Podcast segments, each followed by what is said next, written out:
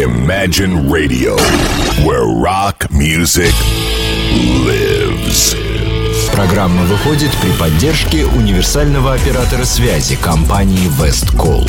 Westcall – надежный поставщик связи для бизнеса и дома.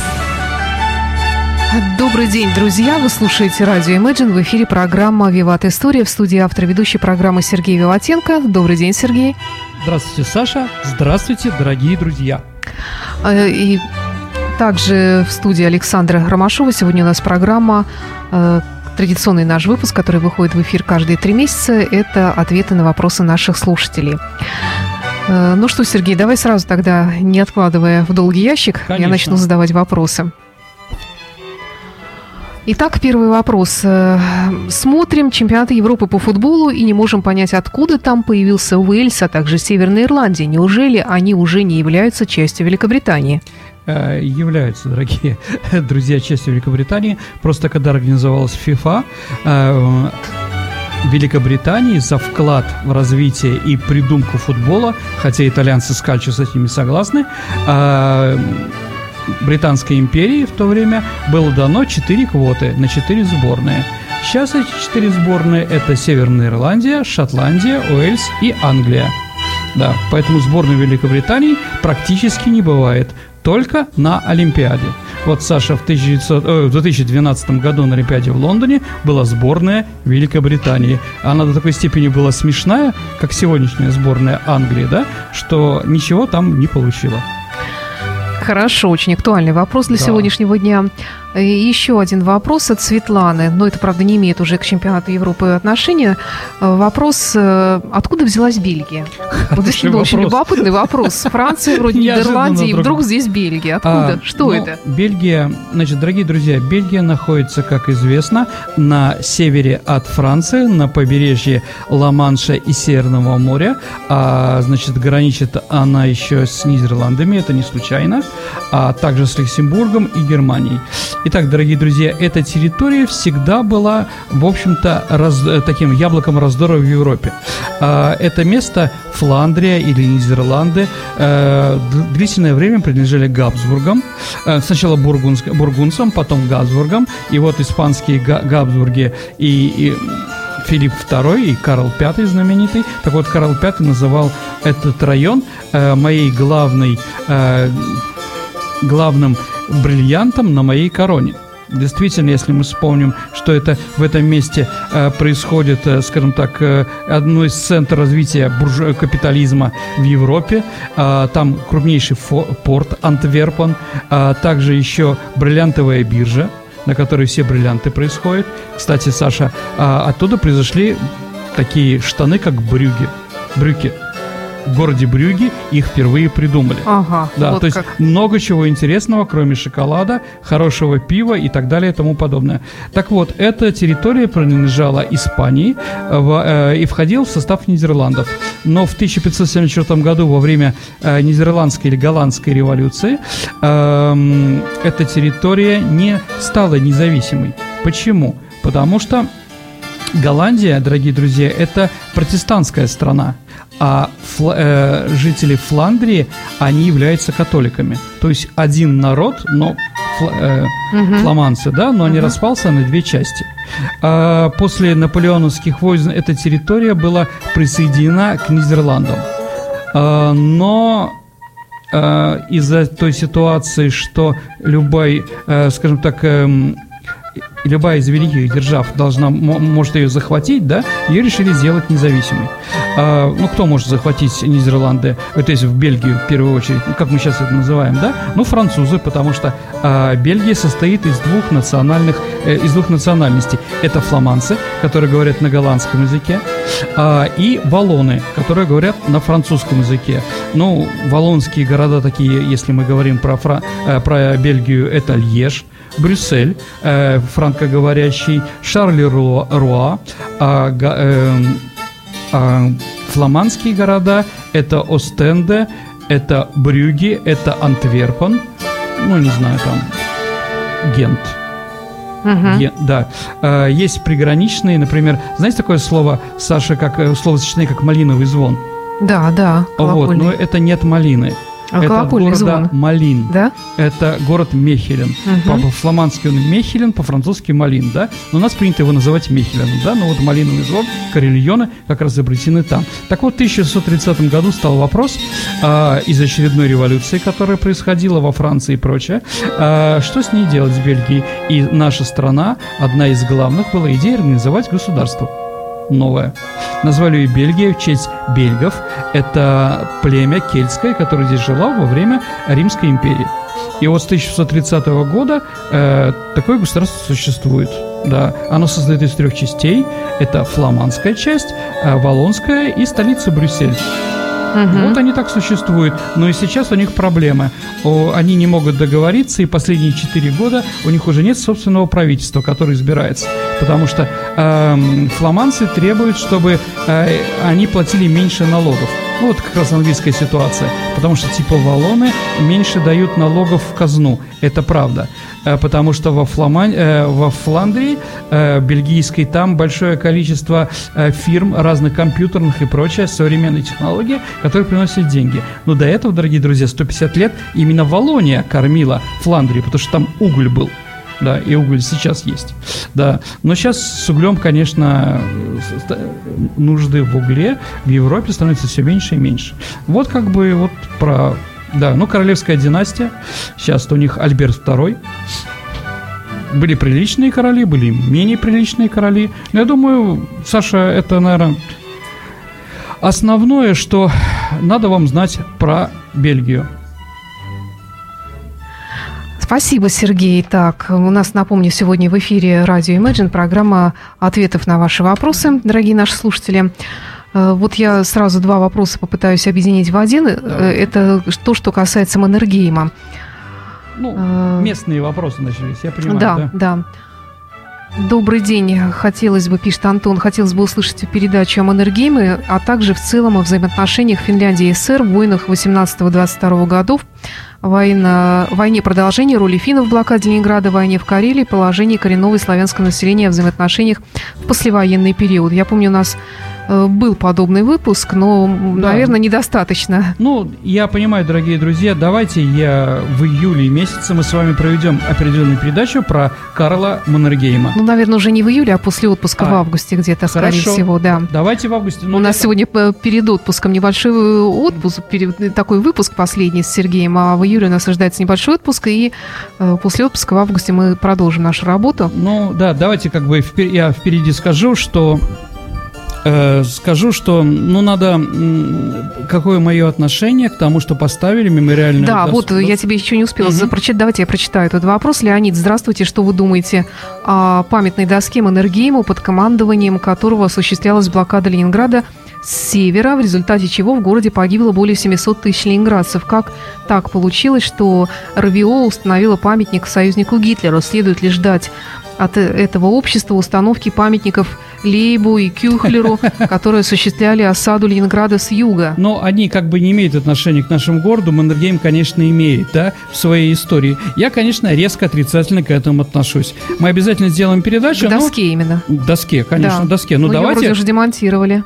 Ну, ее п- краской облили, да, сейчас за ней охраняют, ну, в общем, неважно. Я, конечно, против, Э, как бы, э, ну, наверное, еще живут поколения блокады, которые помнят Миннергейма, кто он такой, да? Конечно. А, ну, давайте тогда поставим уж, если такая же логика, да, а, Бакасси, например, это президент и потом император Центральной Африканской Республики. Он был людоедом, Саша. Он своих противников, да, ну на, на РУДН, да, э, Российский ака- э, друж- э, университет Ру- дружбы народов можно поставить, да, как он действительно, Бакасса, кроме того, что был людоед, был другом нашей страны и борец с колониализмом.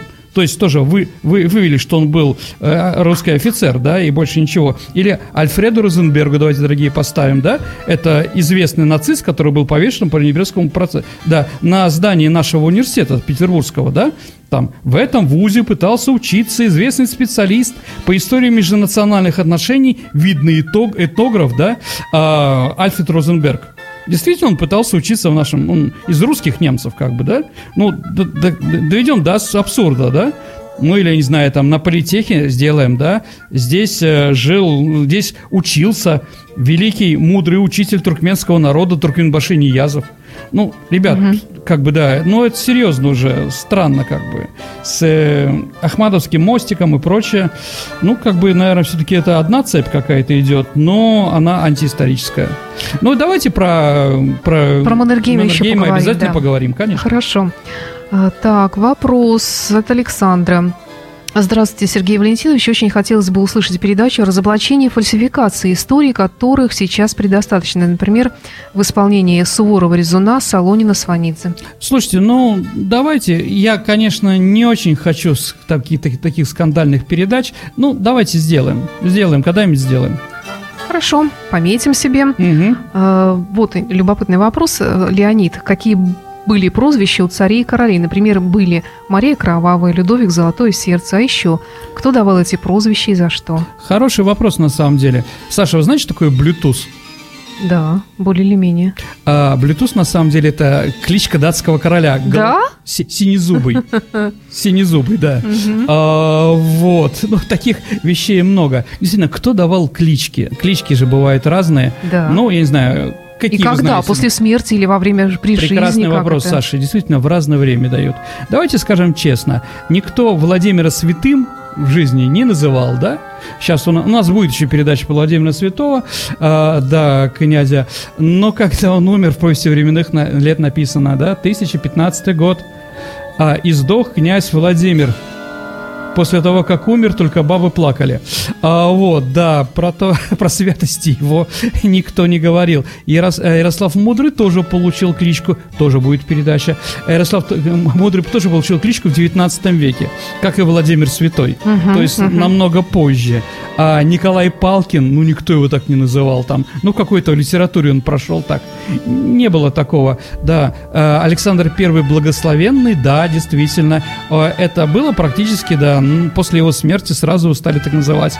Александр Третьего Миротворца тоже э, такая кличка после того, как он умер, потому что действительно при Александре Третьем, и про него будет передача, э, Александр Третьем русской э, России не воевала. Ну, Там, ну там разные пограничные стычки, они не очень интересны и прочее. А Дальше Барбаросса, кличка вот э, Фридриха Барбароссы, кличка была его жизни, потому что он был рыжебородый. Мгм. Понятно, да? Как вы видели, так сказать, там, да? Э, Тимирлан, великий хромец, да, конечно, он был хромой. Да, вот такие клички, дорогие друзья, Ну, связаны. Например, э, Ну, королева Елизавета Великая. Bluetooth, она не, нет. Она, она Великая, почему? Она virgin, Да. Virgin, Мгм. да. Она типа Ну, хорошо. Екатерина Великая. Она девственница. Вот она как бы она распространяла этот Ага. лозунг, да, что Да-да-да. она Virgin. Поэтому Вирджиния у нас штат Да-да-да. Соединенных Штатов Америки, да. Но была ли она э, Virgin? Э, конечно, мы не, со свечкой не стояли, но все-таки думаю, что нет. Но, видимо, она очень хотела, чтобы ее так представляли. Как бы. А, вот. Екатерина Великая, понятно, что после смерти. Мгм. После смерти. Хотя, конечно, э, по- какие-то, э, значит, подхалимы могли это сделать. А, Людовик XIV король Солнца. Солнца, знаете об этом, да? Да. Саш, знаете почему? Потому что он у нас был балерун, как говорили во Франции, да? Да, танцор, Да. он танцевал, э, был в, в разных балетных э, выступлениях, и вот в одном из эм, спектаклей он играл солнце. А Людовик XVI у него было какое-то? Нет, его просто отрубили голову. Да, как бы, ну он до такой степени был невзрачный, да. Из э, современных никто, никто уже в 20 веке не носит никакие прозвища. Это именно скандинавские, или это, это, это средневековые вещи. Потому что в то время их надо было как-то а, отображать, Мгм. чем этот князь Рыжебородый там, да. Рыжебородый, синезубый, Мгм. по-моему, прекрасно, да? там? Да, Мгм. там толстые были, там Филипп красивый. Ну, вот такое вот, такие вещи там. Ну, такие Интересно. вот, да, в разное время по-разному. И с разными политическими, да, и клички давали э, из-за разных событий, из-за разной политической ситуации. Мария Кровавая. Мария Кровавая, да, Мэри, да, Кровавая Мэри, ну, потому что э, при ней были достаточно большие битвы между католиками и протестантами. Но потом уже Генрих... э, Летели головы. Ге- да, Генрих уже... э, Генрих VIII А, уже изменил эту всю ситуацию. Да. А, Так, тогда следующий вопрос. Евгений Андрейсонс. Это тоже местный вопрос. Э, Нас, жителей Мурина, интересует история нашего поселка. Быть может, много всякого интересного у нас бывало, что забыто, а историкам известно. Ведь поселение зародилось раньше, чем Петербург. Основал Петр. Ну, нет, если раньше, чем Петербург, то, наверное, Петр не основал. А, но давайте так, дорогие друзья, а, что я знаю, да, а, вообще есть муниципальный совет, на него есть Муринский какой-нибудь или прочее, и там много интересного было. Когда я был депутатом а, в, э, в веселом поселке, я, как бы, да, с нас требовала юридическая, а, юридическая комитет юридический комитет, да, чтобы мы давали э, обоснование, почему мы назвали наш муниципальный совет так или иначе. Но если говорить про Мурина, есть две версии, да, с одной стороны, что там э, жили жители из города Мурома переселенцы, а по другой там какие-то му, э, Мура это по-фински, то есть по-эстонски, да, Мюрсеп, да, э, по-моему, человек, делающий стены. Вот как-то так. Mm. Да. Ну, э, да, СЭП это, ну, это по- по-эстонски. Может быть, по-фински немножко другого. В общем, это рабочая, это рабочая специальность. Это рабочая специальность. Но Мурина, дорогие друзья, кто не знает, кто нас слушает издалека, это Ленинградская область. В основном, да, сейчас входит в Ленинградская область, приграничье около станции метро Девяткина. Да, угу. Девяткино, кстати, оно названо немножко неправильно, все-таки это Мурина. Вот это вот новостройки, и эта вот деревня называется Мурина. А она принадлежала сначала Шафировым, рядом Шафировский проспект, если вы знаете. А, вот, но после того, как его там репрессировали и прочее, а, длительное время этот, э, если мы говорим про Мурина, то, конечно, дорогой Юрий, да, Юрий его зовут, ну, неважно. Евгений, да. Евгений, извините, да. Евгений, конечно, это Воронцовы. Это князья Воронцовы, Воронцова Дашкова знаменитая, Дашкова, извините, да, вот это вот э, очень известный, блистательный наш род. И, конечно, чем знаменитое это село, а это село, потому что, Саша, чем село от деревни отличается? Наличием церкви? Конечно. Там шикарная церковь, Саша, Святой Екатерины, да? Ее сделал знаменитейший архитек... э, архитектор Львов. Львов это который построил, да, ну, я думаю, что только Львов знаете. И там она, э, скажем так, верх ее, верх ее над башней колоннами очень красиво. Так сохранилась? Она сохранилась, конечно, сохранилась. Это произведение искусства. Вы ее можете увидеть, дорогие друзья, если посмотрите старинный фильм «Дубровский» 1938 года. Помните? Mm-hmm. Да, Тише Маша да. Дубровский. Вот там была как раз свадьба, да, э, на которой Дубровский не успел. Mm-hmm. Во время войны там был и госпиталь, и аэродром.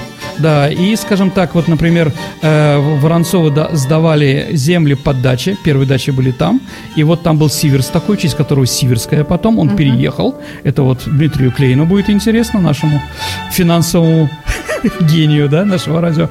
А, вот, так вот, из-за этого в Мурино есть английский проспект потому что Сиверс был англичанином, да, то mm-hmm. есть вот такое название. И там э, был, э, еще раз, был аэродром, и там несколько улиц названы в честь героев Советского Союза летчиков, которые там воевали и погибли. Кстати, а почему тогда девятки на девятке? От слова девять или от чего это? Не знаю. Ну, хозяин, может, был девят... Не девятков. Десяткин, Девятков, да. Почему? Ну, Девятов, есть такая фамилия э, русская. Слушайте, не знаю. Надо посмотреть, поговорить об этом. Но еще, еще раз скажу, станция метро Девяткин находится все-таки в Мурино. Угу. Ну, я думаю, Евгений, я как бы что-то вам рассказал про это, да?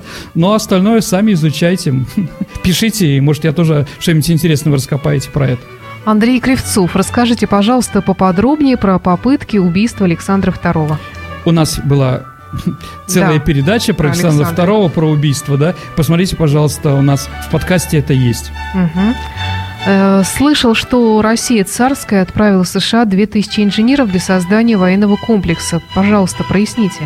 Э, после Крымской войны, если вопрос про это, э, Россия проиграла Крымскую войну и потеряла статус великой державы. И нам нужно было его восстанавливать через разные вещи. И вот единственный наш союзник в то время был, а вообще, честно, дорогие друзья, э, главный наш союзник и страна, которая к нам нормально относилась с 19 до середины 20 века, ну, кроме там, да, это было Соединенные Штаты Америки. И мы им помогали, как могли. Во время, э, так вот, э, им стали помогать, потому что англичане, а это наши враги в то время были, ну, сейчас тоже такая держава, которая нас не любит. А, так вот, англичане а, помогали южанам во время гражданской войны, а мы помогали северянам во время Крымской, э, извините, во время гражданской войны, которая была в 1863 году, да, и наша помощь, и наши эскадры, которые туда прибывали э, в Нью-Йорк и Сан-Франциско, очень помогли Аврааму Линкольну, который, да, очень, э, скажем так, очень тоже к нам хорошо относился. И мы уговорили американцев в это время, чтобы они у нас купили Аляску чтобы англичане не захватили. То есть это были такие вот дружеские, э, дружеские переговоры и продажа Аляски, наша помощь э, во время гражданской войны и наши военные специалисты – это одна цепь, одна цепь событий. Ну и северная, северяне победили. Сегодня у нас программа «Виват История» работает в особом режиме, в режиме ответов на ваши исторические вопросы. Раз в три месяца у нас бывает такая да. программа. И мне чем она нравится? Тем, что вопросы из самых разных э, сфер, из самых разных веков. Ну, что людям интересно, да. да. Поэтому, понимаете, дорогие друзья, действительно, передачи я сам лично определяю тему. Ну, вы пишете, да, да я там ее беру. А здесь я абсолютно не знаю, да, что, чего и как, чего ждать, каких вопросов. Тогда, может быть, ответишь на такой да. вопрос. Почему Рогнеда Полоцкая отвергла Полоцкая. Владимирова? Полоцкая. Полоцкая. Павел спрашивает. Э, Павел, ну, действительно, мы уже начали говорить про Владимира Святого. Э, как известно, он предложил ей руку и сердце, она отказалась, за это он сжег Полоцк. Ну и там много разных интересных вещей а, было. Да для Рогнеды, княжны, притом еще по имени скандинавскими корнями, сын рабыни был неровня. Это надо понимать. Потому что кто это такой, понимаете, да? Она дочка князя э, с, по, по двум, э, с двух линий, мужской и женской, и она известная. А он был нищеброд, он был полукровка в том случае, что он uh-huh. был там сын рабынь. Поэтому, понятно, им не интересовались. Это как Наполеон предложил себя э, всем, э, всем дворам Европы, чтобы кто-то с ним... Выскочка. Да-да-да, да, все смеялись просто, да? Ну и поэтому он желал быть, ж, ж, чтобы у него жена была Елена Павловна, дочка Павла Первого, но не она лично отказалась, да? И Александр Первый вообще не представлял, как можно сестру подставить так, да? Только победив при Ваграме, э, еще раз уничтожив австрийское войско, захватив Вену и прочее, да? Наполеон одним из условий перемирия и тем, чтобы Габсбурги остались на престоле, было условие, что они Марию Луизу отдадут. Да. Также и здесь, да, неровня была. Рог... Э, неровня был Владимир Рогнедь. Угу. Следующий вопрос. Да. Ника спрашивает, так все же, кто сжег Москву в 1812 году? Хороший вопрос, Ника. Ну, патриотическое наши сожгли, наверное, в первую очередь. А, да, действительно, вопрос такой достаточно сложный. А, просто жители или с чего это все... А, вопрос, а, скажем так, есть документы, которые говорят, что не все так, скажем так, в патриотическом порыве делалось. А, ну, во-первых, наверное, это все-таки было э, решение руководства нашей армии и Москвы, графа Растопчина и Михаила Илларионовича Кутузова. А, ну, граф Растопчин, когда было понятно, что французы вступят, э, вступят в, э, в Москву, в первую очередь, кого он эвакуировал, это были пожарные, э, пожарные отряды. Но мы об этом уже говорили с вами э, на, в, нашей а, а, передаче про войну 12 года. То есть, если мы убираем пожарников, наверное, пожар должен существовать, да? Как uh-huh. если на сцене висит ружье, оно должно выстрелить.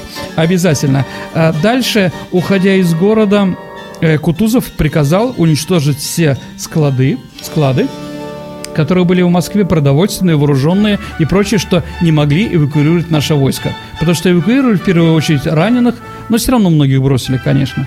А, ну, чтобы не попадать императору Франции, все это было подожжено. Дальше э, были э, подожжены все э, все баржи, которые находились э, на территории реки Москва, которые не могли, э, было жарко и было отмели, и эти ж, баржи с продовольствием и с другими товарами тоже э, остались в Москве, они были сожжены. И также был приказ Растопчина, э, ну, и градоначальника города, чтобы полиция сожгла все свои околотки, все отделения полиции того времени в Москве. А, вот. Ну и вот эти вот пожары потом, наверное, перекинулись уже и на районы.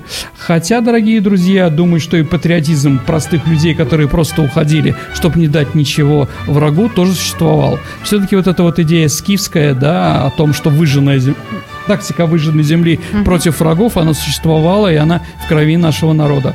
Вот такой вот симбиоз того, что, да, ну, наверное, когда французы пришли, а, город а, был практически пустой, и вот они селились, а, русская печь отличается от французского камина, может, они неправильно начали бросать туда бревна, может, еще что-то, ну и деревянный город сгорел. А город был деревянный, конечно.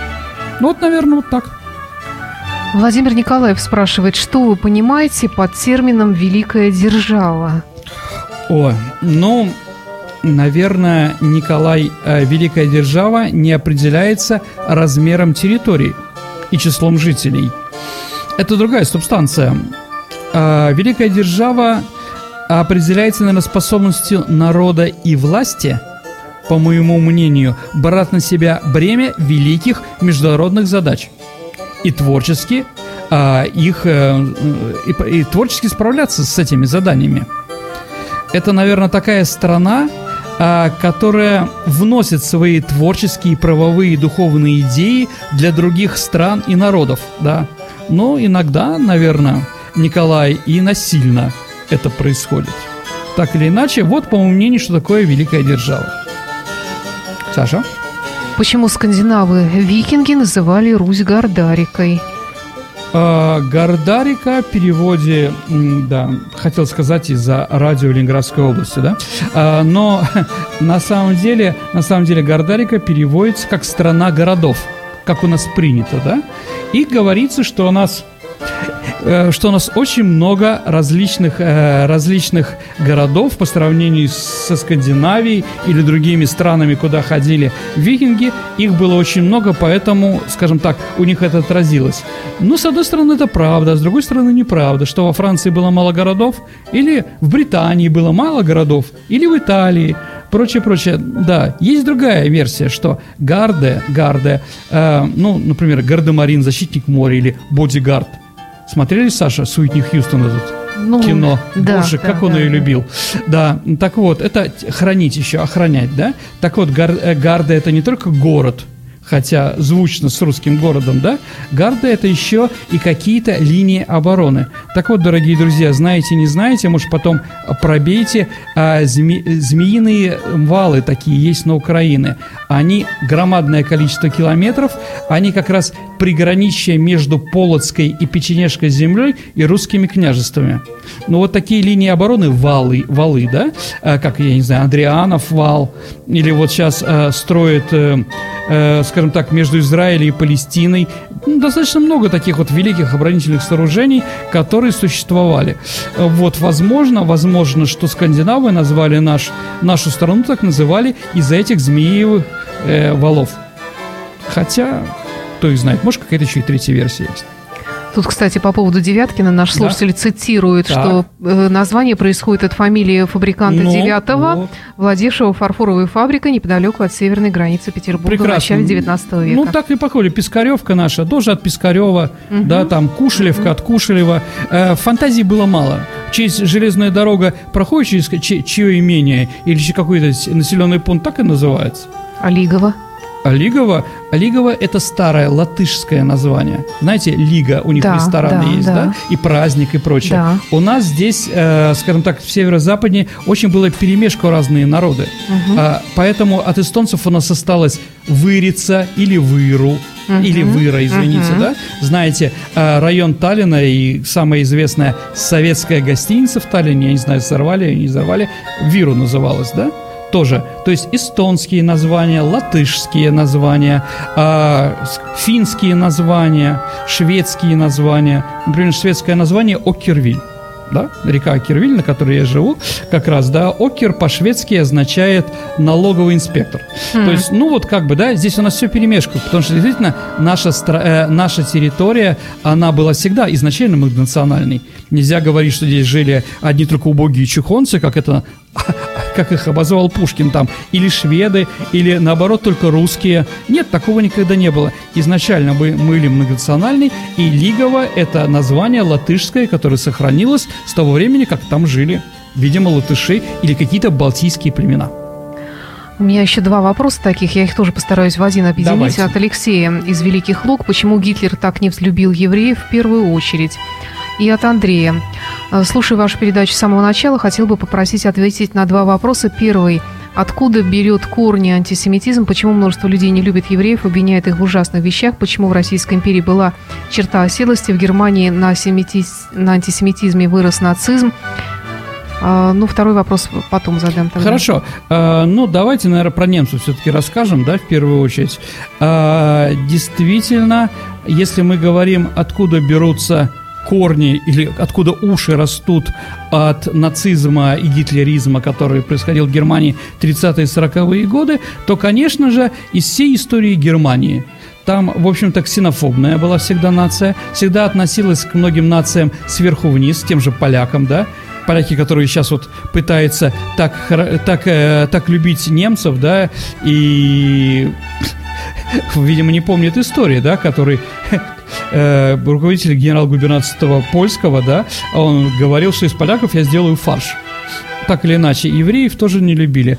Почему? Ну, во-первых, другие, понимаете, да? Все-таки христианство, лютеране, там, католики, еще понятно. У них совершенно другая религия, mm-hmm. с одной стороны. С другой стороны, надо честно сказать, это конкуренты.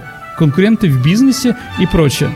А на 1900 18 э, год, э, нот, когда вот началась три, э, Ваймарская республика, э, по-моему, евреев, например, в, юриспруденции было 60%, в журналистике 82% в Германии, там, в театре, в культуре и прочее. То есть они занимали определенные ниши, да, как раз те ниши, которые, э, скажем, тех специальностей, которые люди очень э, болезненно и ревниво относятся к конкуренции.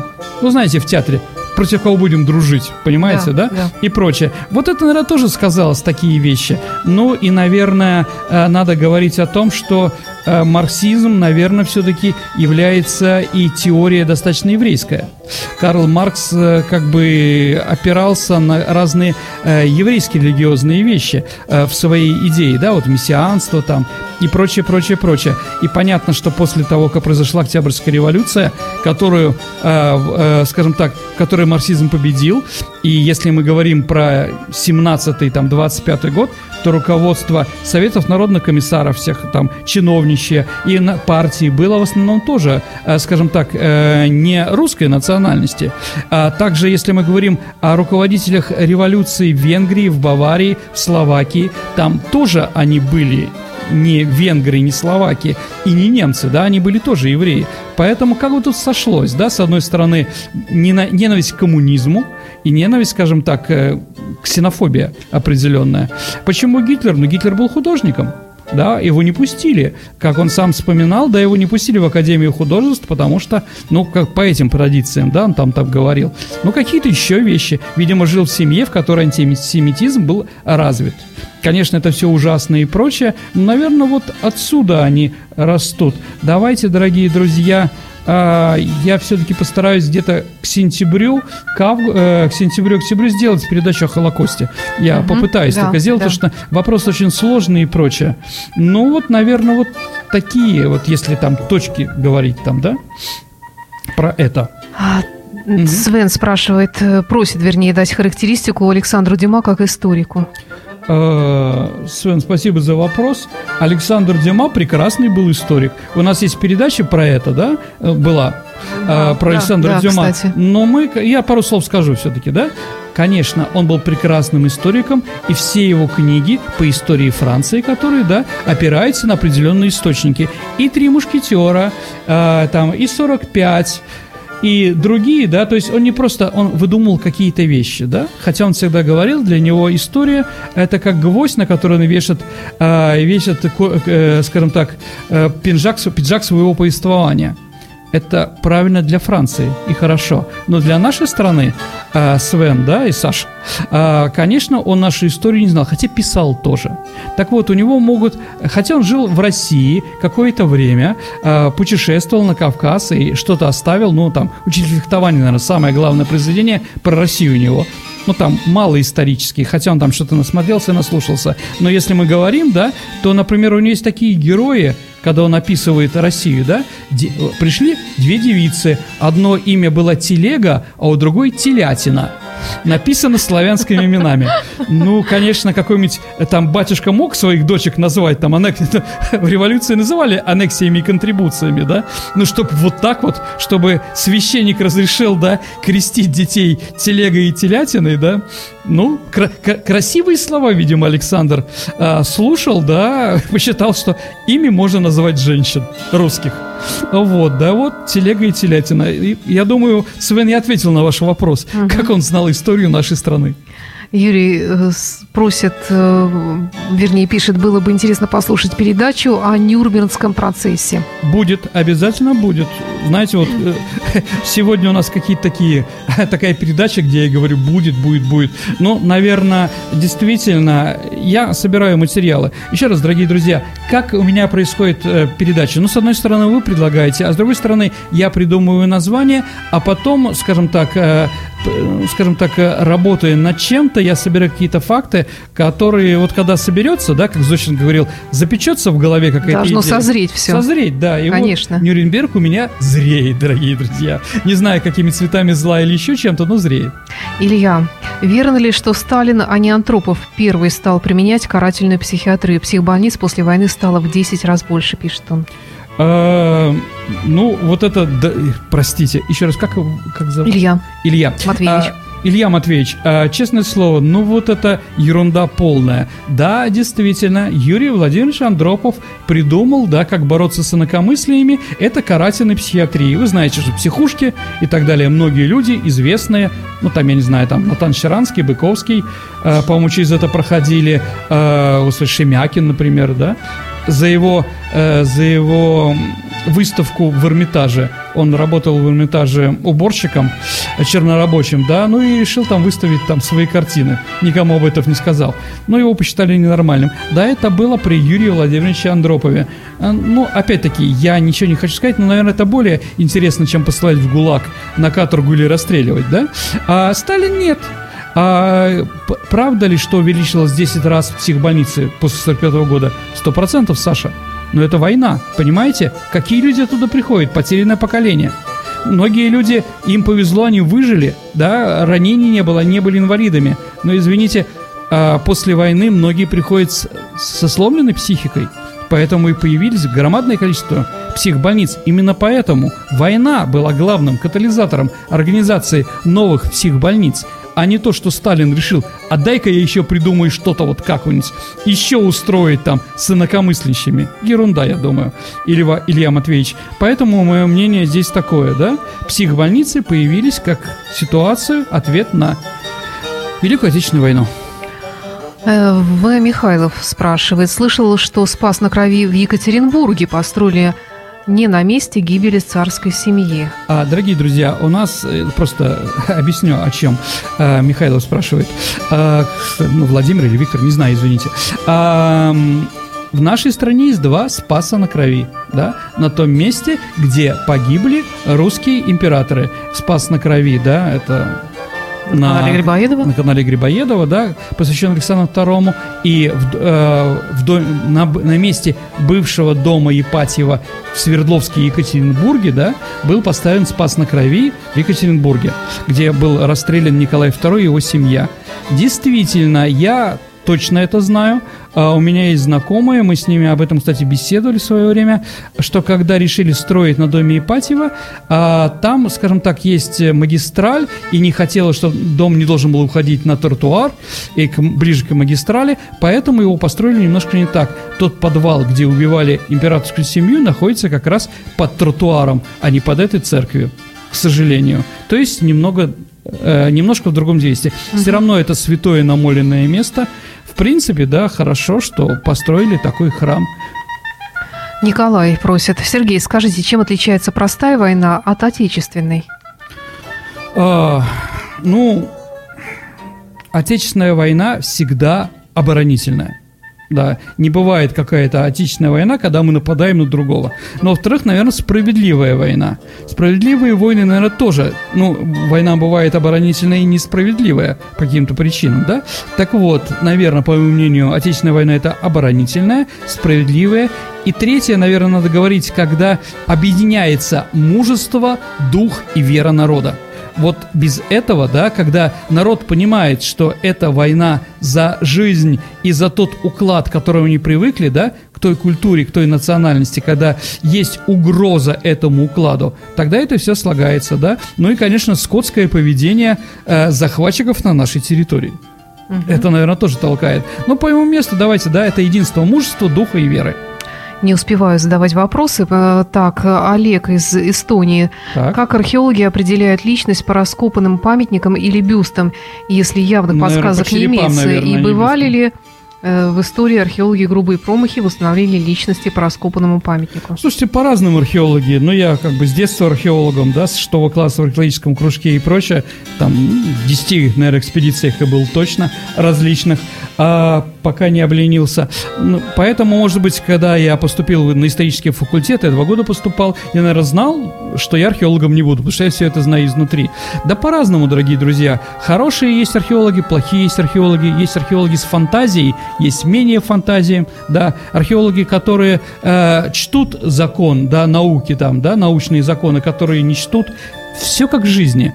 А, но если мы говорим, наверное, а, знаете, у археологов есть такая шутка, ну, в каждой шутке доля шутки. Если вы не понимаете, а, вот вы нашли находку какую-то и не понимаете, а, для чего она была нужна, как ее для чего она была древнему человеку, да, то считайте, что это какая-то культовая религиозная вещь. Ну да, да. Ну, понятно, понимаете, да, вот непонятно для чего вот называете, да. Если мы говорим о таких фальсификациях самых известных археологических, ну, наверное, это Досонский человек. А в Англии э, в начале 20 века, ну, пытались все время доказать теорию Дарвина, у нас была уже передача по теории Дарвина, не могут найти вот это вот переходный, да, там пятикантроп, да, полуобезьяна, получеловек. Еще раз, пятикантроп – это название э, древнего человека в Индонезии. Ну, просто, да, вот переходный период, чтобы вот точно доказать, что из обезьяны перешел, э, пришел человек. И вот в Англии, понятно, это не центр, где мог появиться древний человек вообще, да, некто Доусон и там Вульфорд, по-моему, два человека, они сделали фальсификацию, взяли, че, э, э, взяли челюсть от обезьяны и череп от человека, угу. объединили их, потом их там э, в красителе определенном долго, э, долго кипятили, чтобы у них был один цвет и прочее, да, ну вот, какой-то зуб еще там нашли там жуткий, ну вот и объявили, что нашли этого самого среднее звено и все обожали и так далее и тому подобное. Но это вот Доусон так типа пошутил.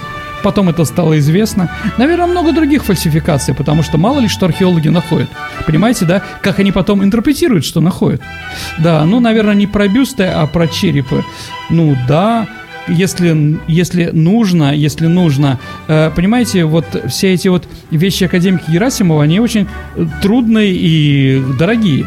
Одно дело, когда мы, они там, э, Герасимов и его э, лаборатория работала работала над черепами царей, да, а другое дело, непонятно кого нашли, где-то определили, да.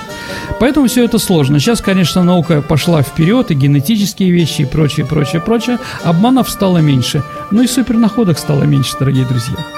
К сожалению, не успеваю задать все вопросы. Я Ой. последний вопрос сейчас Давайте. задаю. У нас буквально полторы минутки на него. Павел, добрый день. Хотелось бы узнать про национальные русские символы и обычаи. Есть много очень разного рода символов и обычаев русской культуры, которые считаются исконно русскими и часто изображаются на картинах, шкатулках, упоминаются в песнях, фольклоре, хотя многие из них появились только в XIX веке.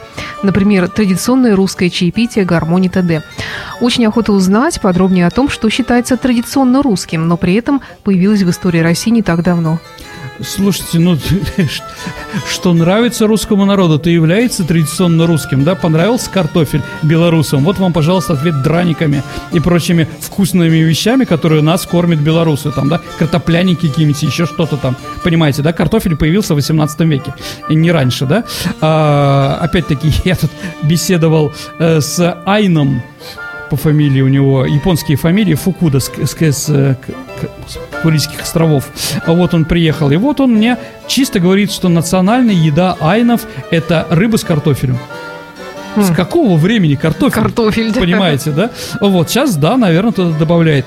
Не могу сказать, да? Еще раз, что, что полезно, то в рот полезло. А, Это нормально, это нормально. Что-то появляется, что-то народ берет, чего-то отвергает. Ну, чай, да, действительно, русский народ пьет чай с 17 века. Сто процентов. Он ему понравился. Картофель с 18 века. Ну, что такое, да? А, помидоры мы солим с 20 века. Что у нас такое национальное, если мы говорим из еды, да, осталось вот с древности? Это разные сладости из меда, э, алкоголь, медовуха.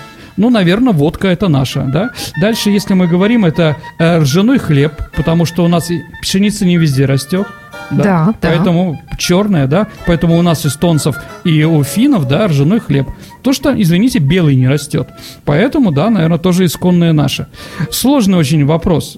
Потому что что наше, что не наше. Вообще, еще раз, дорогие друзья, давайте с вами скажем, что русские сейчас россияне – это не чистые восточные славяне, которые жили там 10, ты- 10 веков тому назад.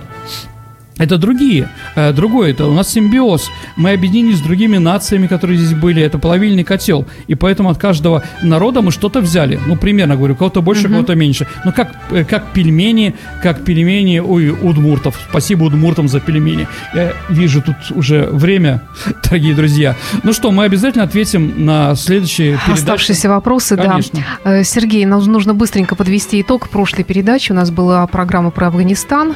И Да. вопрос Про цветок, Цветок. который стал символ черный тюльпан. не тюльпан, не просто тюльпан, А не красный черный? тюльпан, как Нет. многие написали, а Не-не. именно черный тюльпан. Черный тюльпан. И первый правильный ответ прислала Екатерина Шитикова. Молодец, Вы получаете ком- не компакт-диск, а виниловую пластинку группы ДДТ, изданную нашими Очень друзьями. Да, От- это эксклюзивный подарок, предоставленный магазином Imagine Club на Жуковского 20.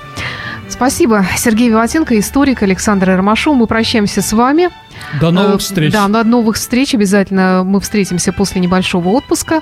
Ну а во время отпуска весь июль слушайте наши старые выпуски в повторе. Наиболее интересные мы специально для вас отобрали. Всего доброго и до встречи. До свидания. Программа выходит при поддержке универсального оператора связи Весткол. Imagine Radio, where rock music lives.